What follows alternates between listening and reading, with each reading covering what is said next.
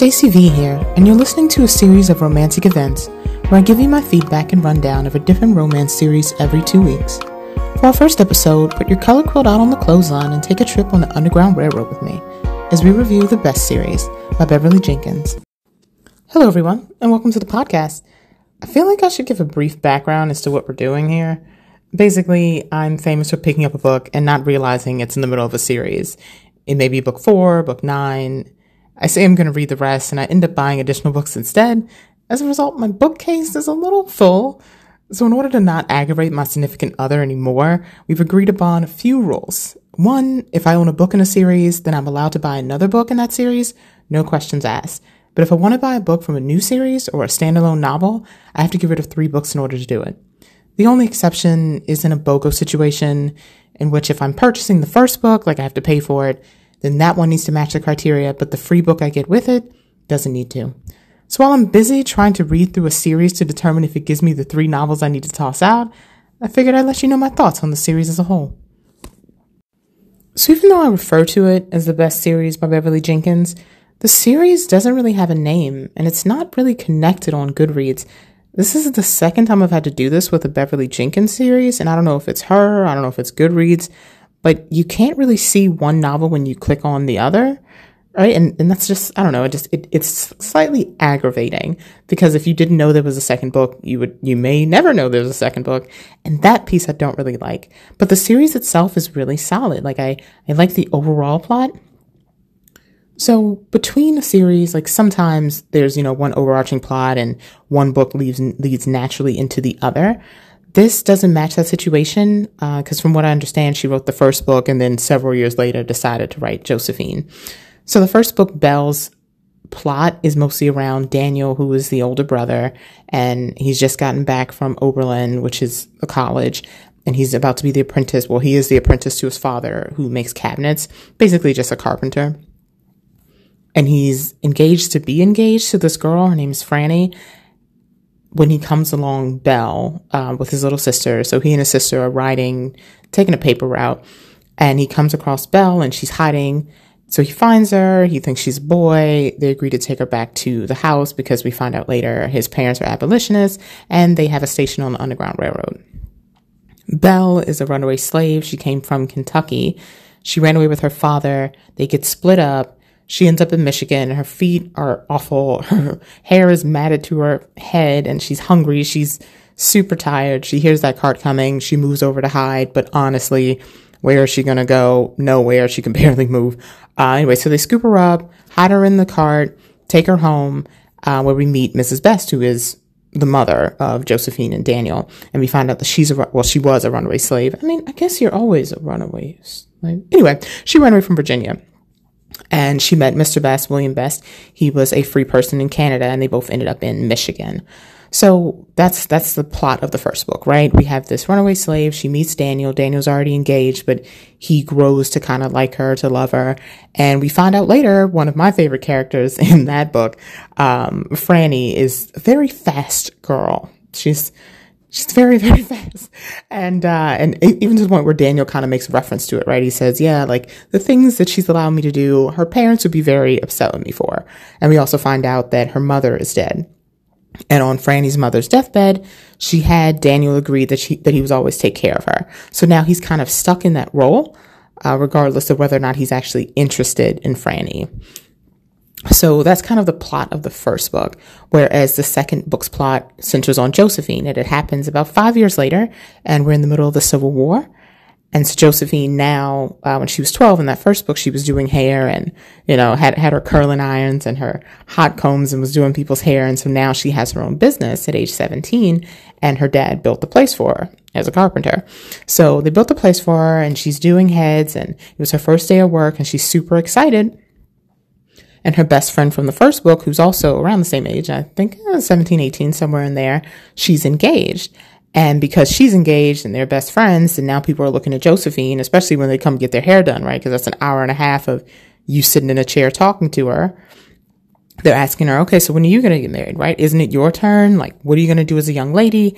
And Josephine really just wants to focus on her business. She's not really looking for a boyfriend or anything similar to that. So we have a new character actually get introduced in that second book, Mrs. Oswald, and her son has come back from war and she decided she was going to take in soldiers. Now, these soldiers are either going back home because they've been discharged permanently or they're healing enough so they can go back to the war and fight. Because of this, the best girls, because all the best men have gone off to war, the best girls decide they're going to go, well, women decide they're all going to go over to this house and visit some of the soldiers, bring up morale. They go over. Trudy, her best friend, meets a guy she really likes. His name is Dred Reed she really likes him. She thinks he's, you know, so cute and wow, he's a soldier. And, you know, I love my soon to be husband, but he's a mama's boy and he doesn't elicit that sort of passion for me. And of course, Josephine is looking at her like, what's going on, right? One, because none of the best men are there. So she's not able to kind of see that consistent relationship. The only kind of relationship she sees is between Trudy and this guy because he didn't go to war because his mother told him not to because he's a mama's boy that's the whole plot. Uh, and so, yeah, so Trudy is taken by this guy, Dred, and then another guy approaches Josephine. His name is George Brooks. And she's never really been told she was beautiful before. He says, well, everyone around here must be blind. They have several interactions and she kind of feels the butterflies in her stomach and she wasn't looking for a beau, but if it happens, I mean, okay. Um, but in these interactions, it's kind of lightly revealed that he's looking for someone that he can take the lead for, right? Like that, that she won't, that she'll be at home to take care of the kids and take care of him. And that's what he expects, right? That, that she should defer to him and, you know, just be kind of timid. And so finally here, I think maybe the second interaction or so, she goes out to the car to get scissors for her mother and Adam Morgan, who is best friends with Daniel from the first book, shows up. At the end of the first book, he and his brother and his mother all moved to Canada. And now that he's come home from war because he has a shattered ankle, he ends up in Michigan instead of in Canada because it was close. Okay. So he shows up. He thinks she's beautiful. He doesn't recognize her. And I'm thinking, uh, BS, right? Because if that's your best friend's little sister and you guys hung out all the time, and she even, they even kind of recount stories of them messing with her and then bullying her and calling her a pest. And it's, it's, it's a part of the entire underlying plot. So to me, like maybe you didn't know it was her because she was 13 and now she's beautiful and now she's older, but there should have been some sort of familiarity there and there wasn't, which I didn't super like. Uh, but he, he ends up being into her and she's super into him. And the butterfly she felt for George kind of pale in comparison, but she also has known Adam for quite a while. And Adam is a bit of a ladies' man. Like he, in the first book, he was super flirty with Belle. He was super flirty with everyone. He and his brother just kind of go after everybody. And so she's saying, well, I mean, you know, it's Adam, right? Like, and now that I'm older, of course I'm attracted to him. Everyone is attracted to him. It's Adam. And same thing goes for Adam, where he's saying, yes, I think she's beautiful. Yes, she's great, but she's my brother's little sister. Ed, well, she's my brother. She's my best friend's little sister. And because of that, like, I know that she's right, right? Like he, he also knows himself that he's 21 and he's not done picking flowers. And he basically tells her this. And she says, okay, like, you know, that's nice, right? Fine, fair enough. Uh, and so she continues to go after George. And so the plot end up, it, it just kind of unfolds in that way. And of course, since the, since the men aren't there, then Adam moves into the best house because Mrs. Best thinks of him as a son and she wants him to have a good place to stay. And so he's kind of hanging around while Joe is pursuing, well, being pursued by George. And she's running her shop and Trudy is still kind of pushing her way towards this soldier when she's definitely engaged to be married. And it all kind of comes to a head um, when Trudy invites the soldier over when she knows that her mother's not going to be home. He shows up. Turns out he's not actually interested in her. He wants to rob her and he robs her, ties her up, takes everything, leaves her down there. And I mean, it could have been worse, right? Like everyone's conversation is that, yeah, like he could have raped her or anything could have happened. But that's kind of like, you know, where everything kind of comes to the head in that book. But the overall similarities that I want to say would be the love triangle. But to me, like, I don't know, like I'm, I'm a fan of a love triangle, but only when I feel like they're real love triangles. As I said in that first book with Danny and Franny, uh, their relationship was kind of, it was doomed from the start. Cause when, when, when they introduce you to her, like we know she's fast and we know she kind of, uh, mm, does some things that Dan thinks that, yeah, any other parents would be not okay with this, and I definitely shouldn't tell her parents about it. But also because his parents were abolitionists and they have their own spot on Underground Railroad, this is what he wants to do with his life, right? Like he likes speaking against slavery he likes to be prepared and, and, he really likes, you know, talking about the war and when it comes, I'm going to fight. He's just very, he's very into it. And even though Franny's, both of her parents were born slaves, she's just not interested, right? Like she doesn't, she doesn't get it, right? We're all free now. And yeah, there are some slaves, but why do we have to care, right? And because of that, whenever they go to rallies or conventions, she may go, she typically doesn't want to go and she's just not really interested. And we get a big piece of this when Belle kind of moves into the house and she sees her and she's like, yeah, this is not going to happen in my house. I'm not going to allow it. but even more than that, we then discover that when Joe is going to school, the new teacher, Mr. Hood, is all, he's also fairly young. And one day at church, we see Franny kind of show up. We see Franny show up with him and she has him like in tow. Her arm is all over him and she's introducing him around and introduces him to Daniel, not, not as her beau or anything or, or as her future husband, but just as Daniel. This is their son, Daniel. And of course, and, and then pretends that she doesn't know who Belle is. So Belle speaks up and says, Hey, like, have you known Daniel's intended long? And Mr. Hood is super shocked. He doesn't know anything about their relationship it's ridiculous. And so now Franny is trying to cover her own tracks and say, oh, like, of course you knew, of course you knew. Uh-huh. So Franny, all throughout the book, it's it's mostly like she's kind of setting herself up because she makes these comments, right? Belle is feeling good, she's playing checkers, and it turns out she's really great at checkers, and she's at a party at Franny's house. And Franny, of course, doesn't like all the attention being on her, and she says something to the tune of, Wow, you play checkers? I thought all slaves did was pick cotton crazy, wild. And of course, because Dan's her man, he's not kind of, he's, he's trying his hardest to stand up for Belle, but also trying to be there for Franny because if he shows preference to one over the other, it could be messy. She gets upset by this. She storms out. And then at a different, completely different event, uh, Franny snags for him or something. And so she's asking her for like thread. But of course, Belle's busy and she's like, I really don't have the time right now. You know, I'm busy doing this. I'm busy doing that. Your skirt looks fine, right? She's like, no, you will get it for me. Who do you think you are? You little ignorant runaway. You probably can't even spell strawberry. You know, just, just nasty. And Joe is around. And of course, Joe knows that she and Mr. Hood have been kind of, you know, making time with each other. And so she says that, you know, she says as much in this conversation. Dan's not around to hear it. No one else is around to hear it because Belle has kind of run off, but she says it. And there are some people who are around, just no one of significance. So it gets back to Daniel. He asks Belle about it, right? Like, do you think this has happened? And Belle's like, yeah, I mean, I don't think Joe would lie about this. So he goes over there and like he tries and tries to go over there, but she's never home. But the, the one time she actually is home, he goes over there and she says, Oh, well, you know, your sister never liked me. He's like, That's not the point. Is it true? And she says, Well, you know, I think I'm in love with him. And he's like, Great. I hope you guys have a good life. Because by this point, you know, he's done with her. She's insulted Belle twice. He's super into Belle. This chick is not crazy, but he's just done with it, right? Like, even though he made that promise to her mother, she's just not worth it, is basically the drop, the, the, uh, what you can get from that. She says, Oh, like, don't worry. Like, don't be like that. If it doesn't work out between us, then you know I'll come back. And he's like, What kind of, why would you think that that's how this works? No. So he leaves her and that's it, you know, wipes his hands clean. And then later on in the novel, Josephine is kind of spreading these rumors, you know, saying, oh, like they think she's breeding, like they think she's pregnant. And Belle's like, okay, this is soup, like gossip is one thing, but you're trying to ruin the girl's reputation. Like she may be fast, but she's not stupid. Like she's probably not pregnant. So then one day, while they're all kind of sitting around the table eating, they ask Josephine, like, hey, like, don't you have to study for your test? And she's like, oh, like, I'm only studying the titles. We don't actually do that much work. And now her parents are like, what are you talking about? We're paying this guy. What do you mean you don't do work? And she says, well, he gives us an assignment when we get there. We don't see him again until lunch. Then he's gone again and we don't see him again until the end of the day.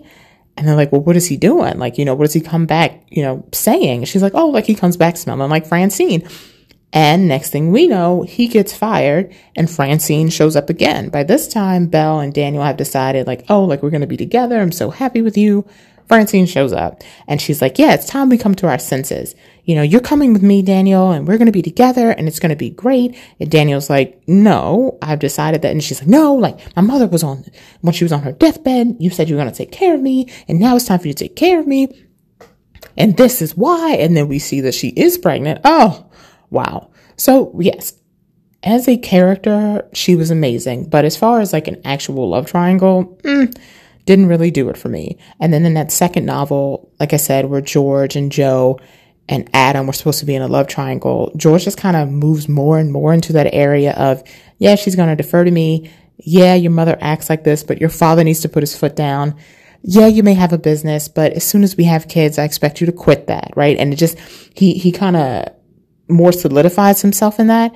And in her mind, she's thinking she can kind of change his mind. But as things go on, she's like, no, he's not the man for me. And the second half of the book is just her figuring out how she's going to tell him that and also trying to stay away from Adam because she knows that he's still plucking flowers. And the resolution comes along with, okay, you need to prove to her that even though you said that you wanted to pick flowers, even though you said you wanted to pick flowers, you actually don't want to anymore and that you're ready to have this kind of full relationship with her.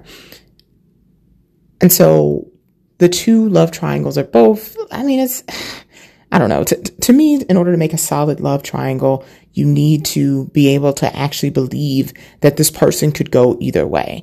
Um, but she does do a great job with showing rather than telling, right? We don't know Belle's last name because why would you, right? She introduces herself as Belle. We go about her name being Belle. And the only time we actually know her last name is when she has to spell it, right? She learns how to spell her name and she writes out Belle Palmer. And I, I, really like that. We don't know Cecilia's name, Mrs. Best, until some, one of her friends calls her Cecilia, right? Because why would you need to know that, right? This is Mrs. Best or this is my mother, Mrs. Best. There, there was no need to kind of give that name without it coming naturally. I really don't like it in novels where they like, hey bro or hey cuz and like I, who normally greets people like that? No one. You call them by what you call them by and then maybe in their thoughts they may refer to themselves or maybe if like, you know, it's a government situation you need to put their government name on something or refer to them as that. I don't know, it just it always feels like kind of a a cheap shot like I said, in that first book, Franny was one of my favorite characters, even though she wasn't a strong leg to a, a love triangle. The second book didn't really have a strong character. I think that the moments in between Josephine and Adam were really good. They had like this huge blowout argument um, at the end of the book, and it's basically like you're not going to marry anybody if it's not me, and her saying, "Well, you know, that's very presumptuous of you," and them just basically having an argument, even though they both kind of really want each other. It's an argument over whether or not she's going to end up marrying to him or whether or not she's going to end up with George. So that was good. Um, but there's there's a lot of history in that first novel. It feels like she's trying to cram everything she can about the Underground Railroad in it. So for that reason, I think there could have been more books and not to focus on these relationships across those books, but there are certain characters, right? There's one guy who gets mailed to them in a box, and it turns out his wife sent him because her mother is deathly ill and they couldn't have run away together. And she knew that he wasn't going to, he was going to stay with her.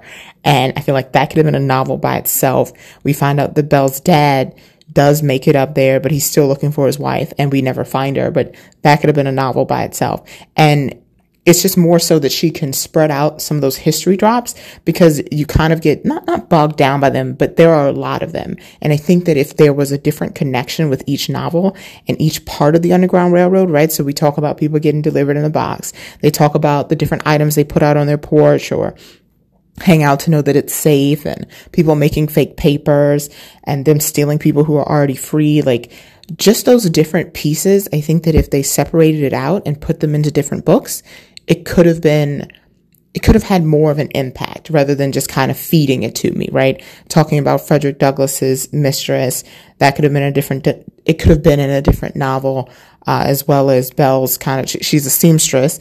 And so that worked well in that novel, but I think that kind of drawing on the different pieces, it, it wasn't confusing. It was just kind of like, oh, okay. And like, here's another history fact, right? And here's another history fact.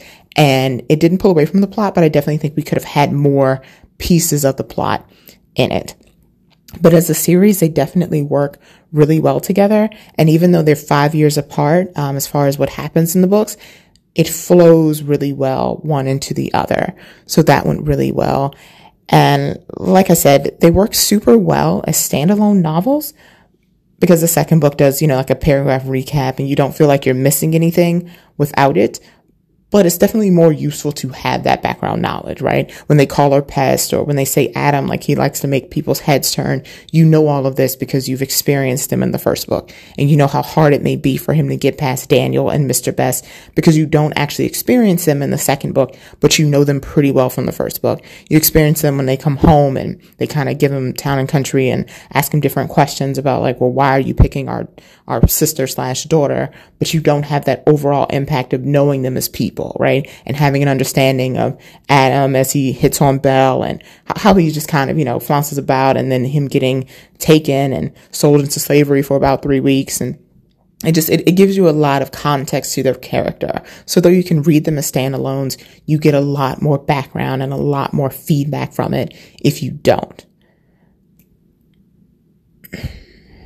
So yeah, oh, overall, I, I think they, they work well as a series. They work well apart. And I just, I wish they were connected. That's, that's pretty much one of the only drawbacks that and all the history. Let's see. After reading them both and doing a review of both, my opinion is yes, the entire series is worth a look at. It has an overall good arc and there's some solid themes there, and both books kind of add something to the other. So, as far as trying to get the whole series, whether or not one is better than the other, I mean, in typical form, I like the first book better than I like the second one, but that doesn't mean the second one doesn't deserve a read. I think both will add to anybody's bookshelf, and they have those solid history pieces, and there are even questions in the back of the novel that help reference you back to the Civil War, to slavery, and even just ask those dying questions of, how do you know where, you know, where someone came from? How do we know how long they've been walking, right? Do you think it is as difficult today as it was back then? So it just, it asks really good piece questions. So I think they're worth a look at. Join me in two weeks when we go over The Young Brothers by Kathy Love.